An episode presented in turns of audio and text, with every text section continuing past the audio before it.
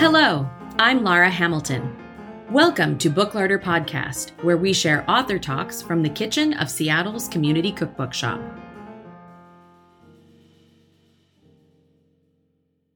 We're releasing this bonus episode on National Apple Day. Apples are ubiquitous at this time of year in the Pacific Northwest, and I am personally a big fan. I love eating them, I love baking with them, especially at this time of year when they're fresh from the trees. Today's guest is not just a fan of the apple. James Rich's family has been making cider and growing apples in Britain for centuries. James's first cookbook is a celebration of the fruit and includes both newly created and old family recipes along with beautiful photography. If you're looking to get out of your apple cake rut and want to explore the savory as well as the sweet side of cooking with apples, then this is definitely a book to check out. James visited the Booklarder Kitchen in October 2019. Here's James Rich and Apple. Thank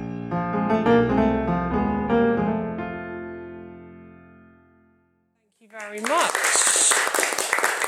Hello, hello, hello. Thank you very much. Yes, I'm from Somerset, which is a super, super rural area of the country. Probably the few famous things that come out of Somerset. One is cider, which we'll talk about tonight. It's got a real, really important role it's played throughout history in that area.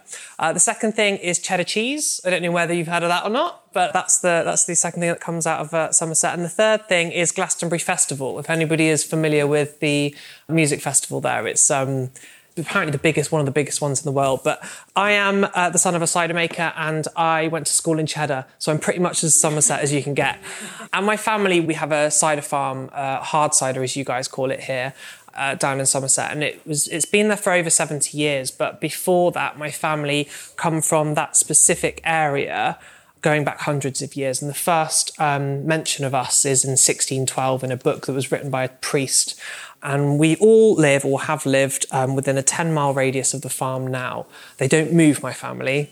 I, when I moved to London to go to university and things, they uh, they were quite shocked at how far I was moving away, and it's only a three-hour drive from Somerset. So, um, so yeah, we've been there for a very, very long time, and we've always been working on the land and um, having the orchards and the uh, and now the cider farm.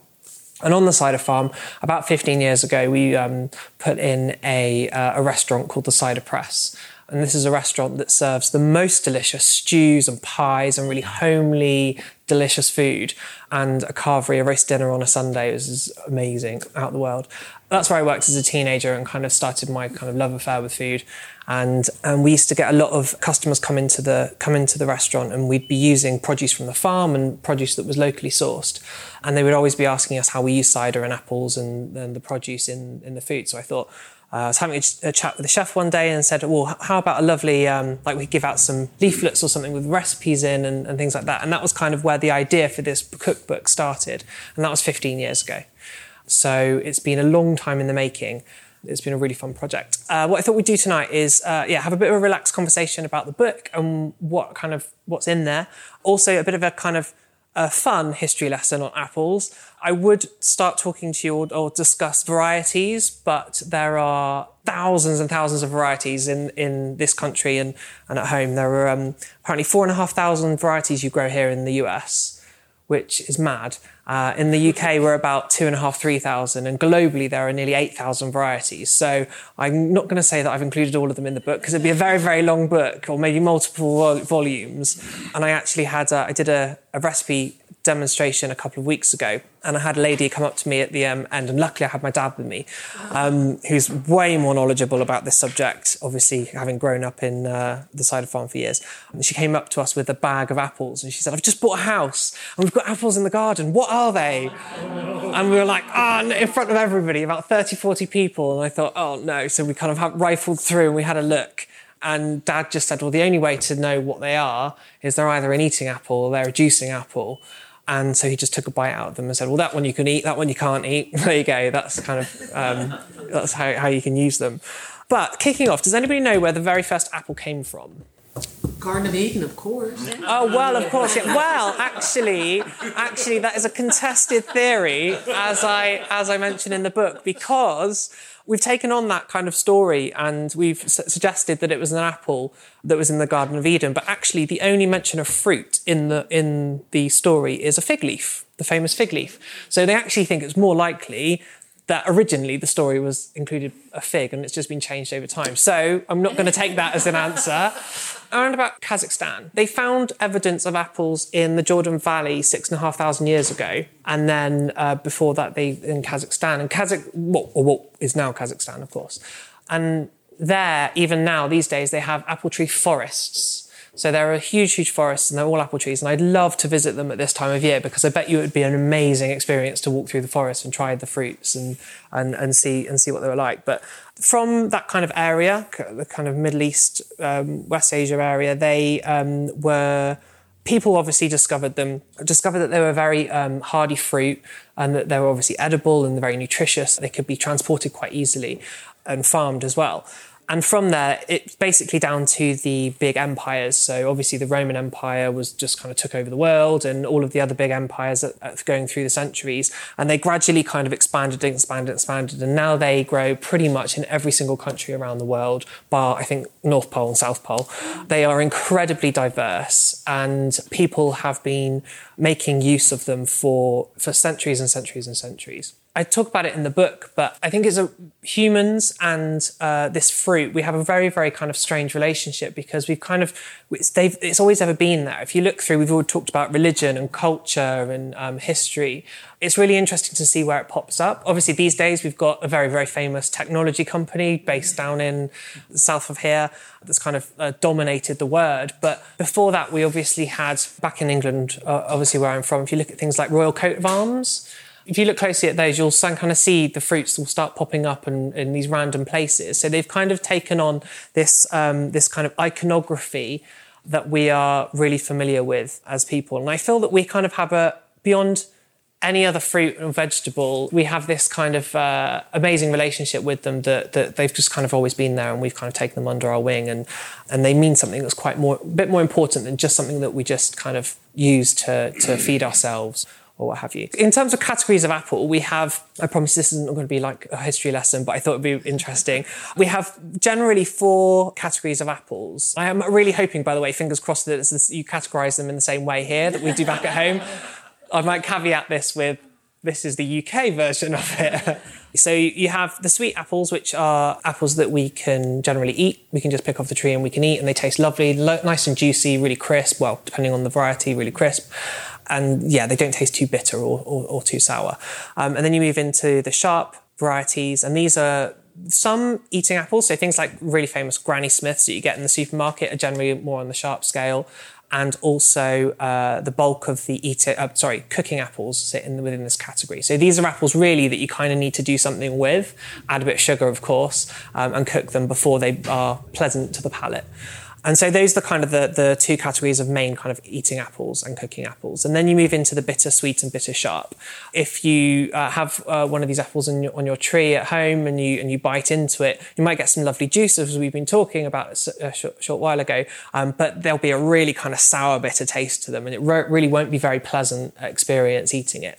Uh, so you probably don't want to be eating those. They can also be uh, upset your tummy a little bit because they can just the acid acid levels in them. Um, so that's the bitter sweet, and then you move on to bitter sharp, which is the hero apple when we're making cider. So that's the one that we really want to make cider. And the difference between those four categories, obviously sugar levels um, and acid levels as well, um, but also tannins and um, pectins and things. So the tannin is actually in the core in the skin, um, and I don't unfortunately couldn't bring any with me because of planes, etc. But um, if I was to have some cider here here in front of you, you could generally tell what type or category of apple due to the color of the cider. So if it's got a very high tannin level, then it will have a darker darker color, and if it's got a lower tannin level, then it will have a slightly um, lighter color unless you unless it's a blended cider which means that you'll have all sorts in there um, so these are the kind of the four different categories and back in somerset where i'm from we have acres and acres and acres of orchards with bittersweet and bitter sharp apples in. People get very excited and try and go scrumping at this time of year and trying to kind of like steal them off the trees and they get them home and they bite into them and they can't eat them. So yeah but they, they're, they're perfect for juice. And they generally look actually on the front of the book the um, cover those apples are cider apples. They're bittersweet and, bit, and bitter sharp so they'll be they are amazing colours. I um, we were quite particular with the book that, um, or I was quite particular on the cover of the book that we didn't kind of play with the colouring too much. So that was literally us last September, this time last year. Actually, it was a year ago yesterday. It came up on my Facebook. Um, they, we went into the orchard and we picked all of these apples off the floor and popped them into this crate and took the picture. And, and I said to them, I don't want you to, to mess with the colours at all because I really want the vibrancy of these natural fruits to kind of come through. And they, I feel like it really has. So yeah, that's the four categories. And when we're talking about apples in the kitchen, then we can we have a bit more flexibility than what you do when you're either purely making a cider or you're purely using the apples for eating. So we can play about with some of the sweet apples, some of the sharp apples. You generally won't want to play with the um, cook the uh, bittersweet or bitter sharp. Although when you kind of get to the sweeter um, scale of that, you can incorporate that in foods, but you need to cook them quite a bit or add a lot of sugar to them. Um, so the majority of the apples that will feature in the book are mostly sweet and sharp apples.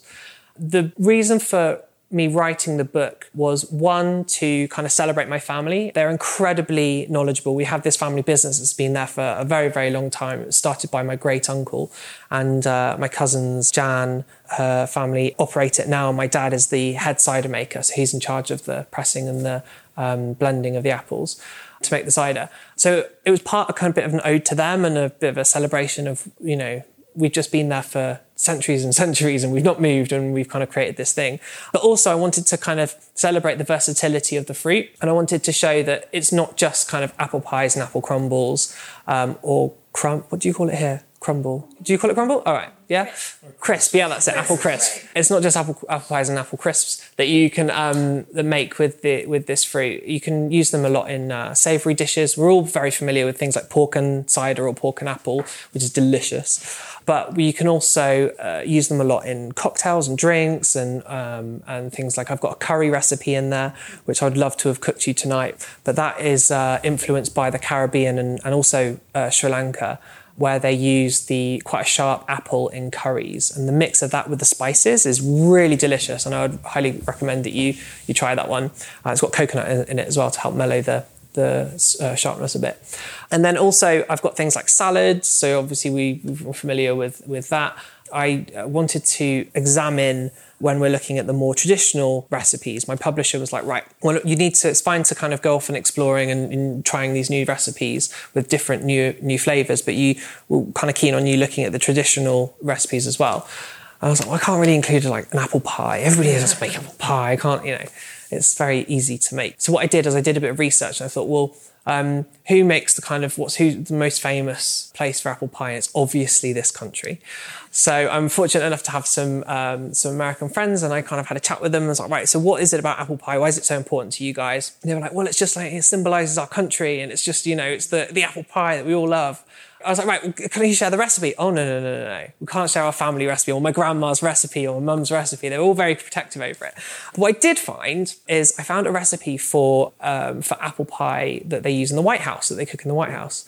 And I read an interview by the head chef uh, who was there under Obama. And one of his comments was about the, the crust pastry crust that they that they're really keen on, and it's got um, nuts in it.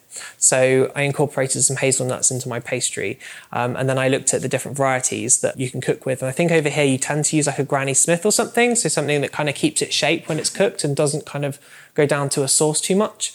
And so I played with different varieties and I inc- incorporated one eating eating apple, a Granny Smith esque apple, and also a Bramley apple, which I think you have here as well. Yeah, which is a really famous cooking apple incorporated those and I've kind of created this like lovely kind of uh, gooey sauce that um, is featured in, in the thing. So yeah, there are traditional recipes. There are some slightly different ones, some with like tahini and curries and all of that. But the purpose of it was really to say, look, this is a, there's a broad spectrum of foods you can create with this fruit. When you're at the right time of year and you're buying in season, like super important then you can you have a you know a whole spectrum of dishes that you can prepare with the with the apples from your tree or at home or whatever. The other thing that I, what they wanted me to look at was that they wanted kind of varieties that were available here in the US, in the UK where I'm from, and then we're also being published in uh, Australia as well. And I thought, well, that's going to be quite tricky because you know we have very famous varieties in the UK that you are not familiar with here. Likewise, the, the, the, varieties here, and it must be in Australia. But I did some research and got some friends in those different places to send me pictures of the supermarket shelves. And actually, I'm not suggesting this is a bad thing or a good thing. You can kind of make your own minds up about that. But when you look at the a shelf fruit and veg aisle in the US versus the UK and Australia, the apples are actually very similar. There are about four or five varieties that you can get in those three countries. And now we're talking about the like the other side of the world okay? And um, so i kind of wanted to examine why why that is and and and kind of how these very famous you know galas braeburns the golden delicious the red delicious varieties why they're kind of um, so synonymous with the supermarkets. And and i think it all comes back to what we were talking about originally around the apple just being kind of a really hardy reliable fruit. And these varieties have been grown and bred with other varieties to create kind of like these super apples that are just super reliable, hardy, and uh, they can ship them from all over the world and they can land on the shelves and they will be reliable. It doesn't, in my opinion, make make them the kind of best tasting. So my advice to anybody, if you're, I mean, particularly in this area, I mean, I think in Washington State is kind of like the capital of apples in this country or something, but you've got I, when you're in season, so around now, get out there, find your local growers or local apple orchards or neighbours who have who have trees, and just taste them. That they come directly off the tree or they've just fallen because the taste is amazing, completely different to what you're going to get in the supermarkets. That being said, it's nice to have apples all all year round. So whether it's a good or bad thing, I, I'll leave that up to you. Any questions before I rabbit on? What kind of apple did you put in? I put eating apples into that, but I'm not sure what. Do you know what variety you use today? Granny Smith. Granny Smiths, yeah. That tends to be quite, yeah, a reliable one. It keeps its shape. It doesn't kind of break up. It's got a very distinctive taste. And actually, although given what I've just said about supermarkets, the flavour of it is very strong and it comes through really well when you add things like flour and stuff to it. So you still get that distinctive apple flavour. It also works really well with um, toffee sauce as well. So there's a there's another recipe in there, a toffee apple cake that I developed, which is kind of like half cake, half pudding. Do you know sticky toffee pudding? And yeah, you got that right. Fine. I wanted to develop something a little bit like that. I used those apples in there as well because they just kind of like stood stood up on their own. Any other questions? So I've heard that if you taste a really delicious apple, that if you plant the seed of the apple, you're not necessarily going to get that you have to graft it. Yeah. And that's just such a weird idea to me. I? Yeah, it's so strange. So the great thing about apples, and the reason why we have so many different varieties, is that they uh, propagate in, in kind of a standard way of uh, you know insects will will uh, propagate the um, the trees and you'll get uh, from two trees you'll get a completely different offspring so you could have like a for example, like a Gala and a, and a Cox or something, come together and they'll create a brand new uh, apple. That's quite tricky when you're working in commercial settings because you want some consistency over the apples that you're creating. And um, and so what they'll do is they'll graft graft a tree onto a branch onto the base of a tree um, in order to create a perfectly identical apple tree so that you get it completely consistent. It's an absolute art and it's not actually that difficult. My dad was um, saying the other day actually that there is a guy in England who is a kind of pro grafter, um, and he has one tree in his orchard that has, and I, I want to say something like 27 different varieties of apple on that tree because of the way he's grafted it and brought it out. So in theory, you can have a tree in your garden, and if you're really careful about how you graft, you can make the tree produce fruit for the entire season. So you can have some really early season fruit on your tree, and then it will just com- it will continue producing fruit until very very late in the season. You know, you're talking about January, February even.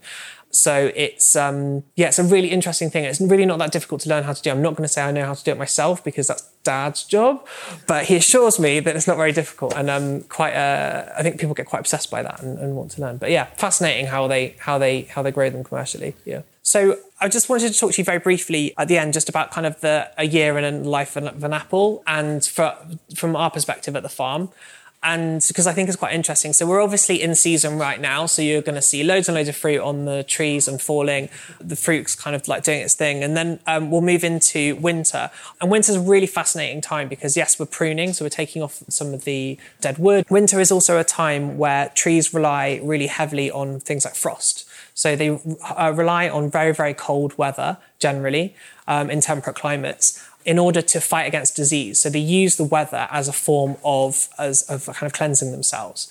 And that's really important. So we have this kind of discussion at the moment on a kind of global scale, I suppose, about the environment and the impact that it's having on various things. Well, it's also having an Im- impact on, on trees because if we're getting milder winters where we're not getting such hard frosts, then the trees aren't able to kind of help fight disease. So winter is a really important time, and the trees might not look that very pretty, but it's really important for, for kind of cleaning and, and refreshing the trees. And then we go into, into spring, and obviously the buds come out. And I don't know if anybody has ever tested uh, playing with apple blossom in the kitchen, but it's delicious and you get lots of different types. I make a tea, which is in the in the book, which is just an infusion of the uh, of the blossom. But you can also dry it and use it on cakes. Really delicious on cakes. It has a very kind of well, actually, it depends on the on the variety, but you can. Uh, it has a it has a almost like sometimes like pineappley or citrusy um, note to it. Very delicious, and it looks quite pretty as well. So you can use the you can use the blossom. Once we've gone into the growing season, then you kind of like leave the tree to kind of do its thing. You don't want to disturb it too much because it's busy kind of growing that fruit. But what you'll get in June, which I, I think it's the same here, is you'll get something that's known as the June drop. And this is absolutely fascinating. People just think it's the weather that makes the trees kind of drop their apples, which is kind of true. But it's the tree making a calculated decision on what it puts its energy into. So trees are super, super clever. They'll know how much moisture is in the ground, how much moisture is in the air, what the sun's doing, how dry it is, what's going on.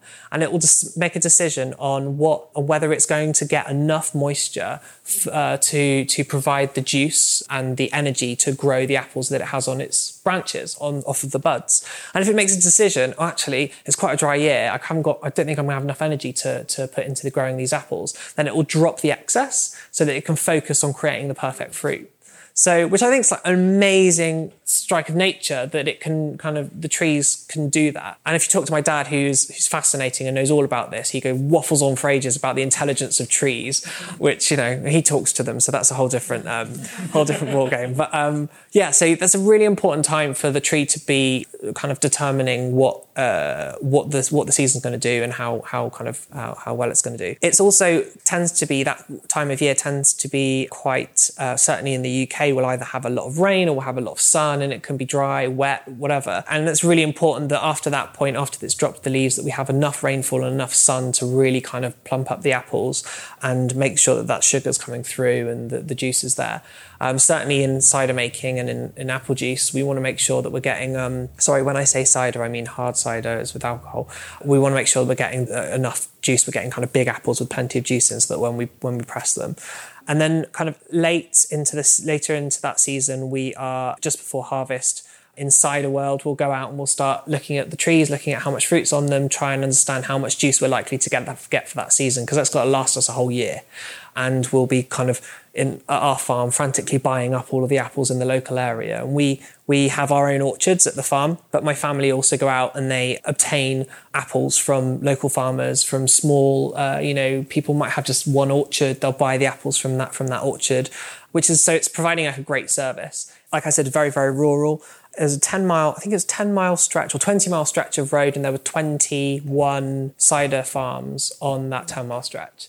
And that is because where I come from in Somerset, cider, the alcoholic version, formed a fundamental role in, in that area. And that was because we're a very, very, um, like I said, very rural area, but we're also below sea level and we're, a, we're coastal. So what happens when you're below sea level and you're quite coastal and it rains a lot in England, as you probably know, you get floods it's known as the Somerset Levels. So it's very, very, very flat and it's very peaty. And what would happen years ago is that throughout the winter and most of the spring, the, the land would be flooded, um, which is not great for growing trees. They don't like wet feet. Also, it provides uh, stagnant water. So before we had sanitation and ways of cleansing, uh, cleaning the water and ensuring that it was safe to drink, people would get very ill from drinking unsafe water, and it would be quite a quite a drama really. And so what people did is they started brewing beer, but also making cider. And the process of that and the introduction of alcohol, etc., kills off any nasties. And people, farmers and landowners would, would, would make cider, make beer, and they would provide it as payment or part payment to labourers and workers. And uh, it was a way of people ensuring they have safe hydration, hydration, and also the landowner or the farmer would going to get their service done, you know, their labour done. We're not sure. We think it was probably a bit weaker than what we have now, but knowing cider, it can, there's a big scale of whether it's very alcoholic or not and it could be that it was quite strong. But they, there was a law in England which has never ever been changed and it's still the same today. And that is that if you are a labourer and you work on the land, then you're entitled by law to four pints of beer or cider a day. so by law, if you're a labourer in the UK and you are working on the land, you can say to your employer, Where's my four pints? Thank you very much per day. The law's never been changed. It's very archaic and they've just never got around to it. So, yeah, that's, uh, I thought that was quite funny. So then, then once we've kind of got the apples, we're back into the season we're in now and we'll be pressing. And if you go down to the farm, and I'm sure there'll be farms around here, um, this is my favourite time of year to be at home because you go into the farm, they've got mounds and mounds and mounds of apples and they're pressing like mad. And the smell of the of the apple juice being pressed or the apples being pressed um, fills the entire village, and it's just such a kind of like I don't know, it brings back a lot of memories for me as a kid and being being around there, and uh, it's quite a quite an amazing thing. Yeah, so that's very broadly a year in in the life of an apple in Somerset. Any questions? Yes. For your curry that you use coconut Yes. to kind of like mellow out the sharpness? Mm-hmm. Is it because it's like really fatty or really sweet? Like if you want to mellow out something like a Granny Smith, are you looking for something more fatty or more sweet? I think it's more uh, to uh, play against the acid, so something that's a bit more alkaline uh, will be your friend. But then, yeah, fat will do that. I wouldn't. I, with that curry specifically, I really like the uh, the sharpness of the apple, um, and so you do want to reserve a bit like a bit of that. So generally, you'd add like tons of sugar to something to, in order to kind of mellow it down a little bit to put it in a pie, for example. You wouldn't want to do that if you're trying to preserve the slight sharpness, but you want something that will just fight against it a little bit, just to kind of make it a bit more palatable. So, um, yeah, something you're playing with acids, so th- yeah, you want to make it more alkaline. Yeah. Aging, aging cider. Do you typically age cider? Do you let it sit? Yeah, so it sits in the. So we have uh, the really old traditional oak vats. Um, they're massive. They're uh, eighty thousand pints big, so they're huge, great things. And the cider sits in there for about twelve months. But once it gets to that, doesn't really kind of affect the alcohol level because it will just kind of like once you've got it to the alcohol level you want it at, you put it into those oak vats to mature, and all that does is that it just kind of um, mellows the flavour and it will just sit there and it will um, the flavour will kind of come out and get, get a bit stronger. But yeah, it stays there for about a year or up to a year. All right then. Is there any more cake left? Yes. I'm gonna have some. what did you think of the cake, by the way? Did you like? Did you like it? Okay, good. This is car- cardamom and poppy and Thank you all again for coming out, and thank you, James, for sharing the gospel of no apples. problems. with Thank us. you very much for having me. I really appreciate it. Thank you. Many thanks to James Rich for coming all the way from the UK to visit us. As always, you can get 10% off a copy of Apple and any other books featured on the Booklarder podcast by visiting booklarder.com and entering the code podcast at checkout. We have signed copies of many of the featured books, so be sure to get one of those while they last. And if you visit us in the shop, just mention that you heard about a book on the podcast for 10% off in store as well. This episode was produced and edited by Abby Circatella. Our theme music was composed by James Coley. Subscribe wherever you get your podcasts and follow us on Facebook, Twitter, and Instagram, where our handle is at Booklarder. For more information about Booklarder, including author talks, cooking classes, and to join our monthly email newsletter, visit booklarder.com. And if you find yourself in Seattle, visit us in person at 4252 Fremont Avenue North. I'm Lara Hamilton. Thank you for listening, and we'll see you next time.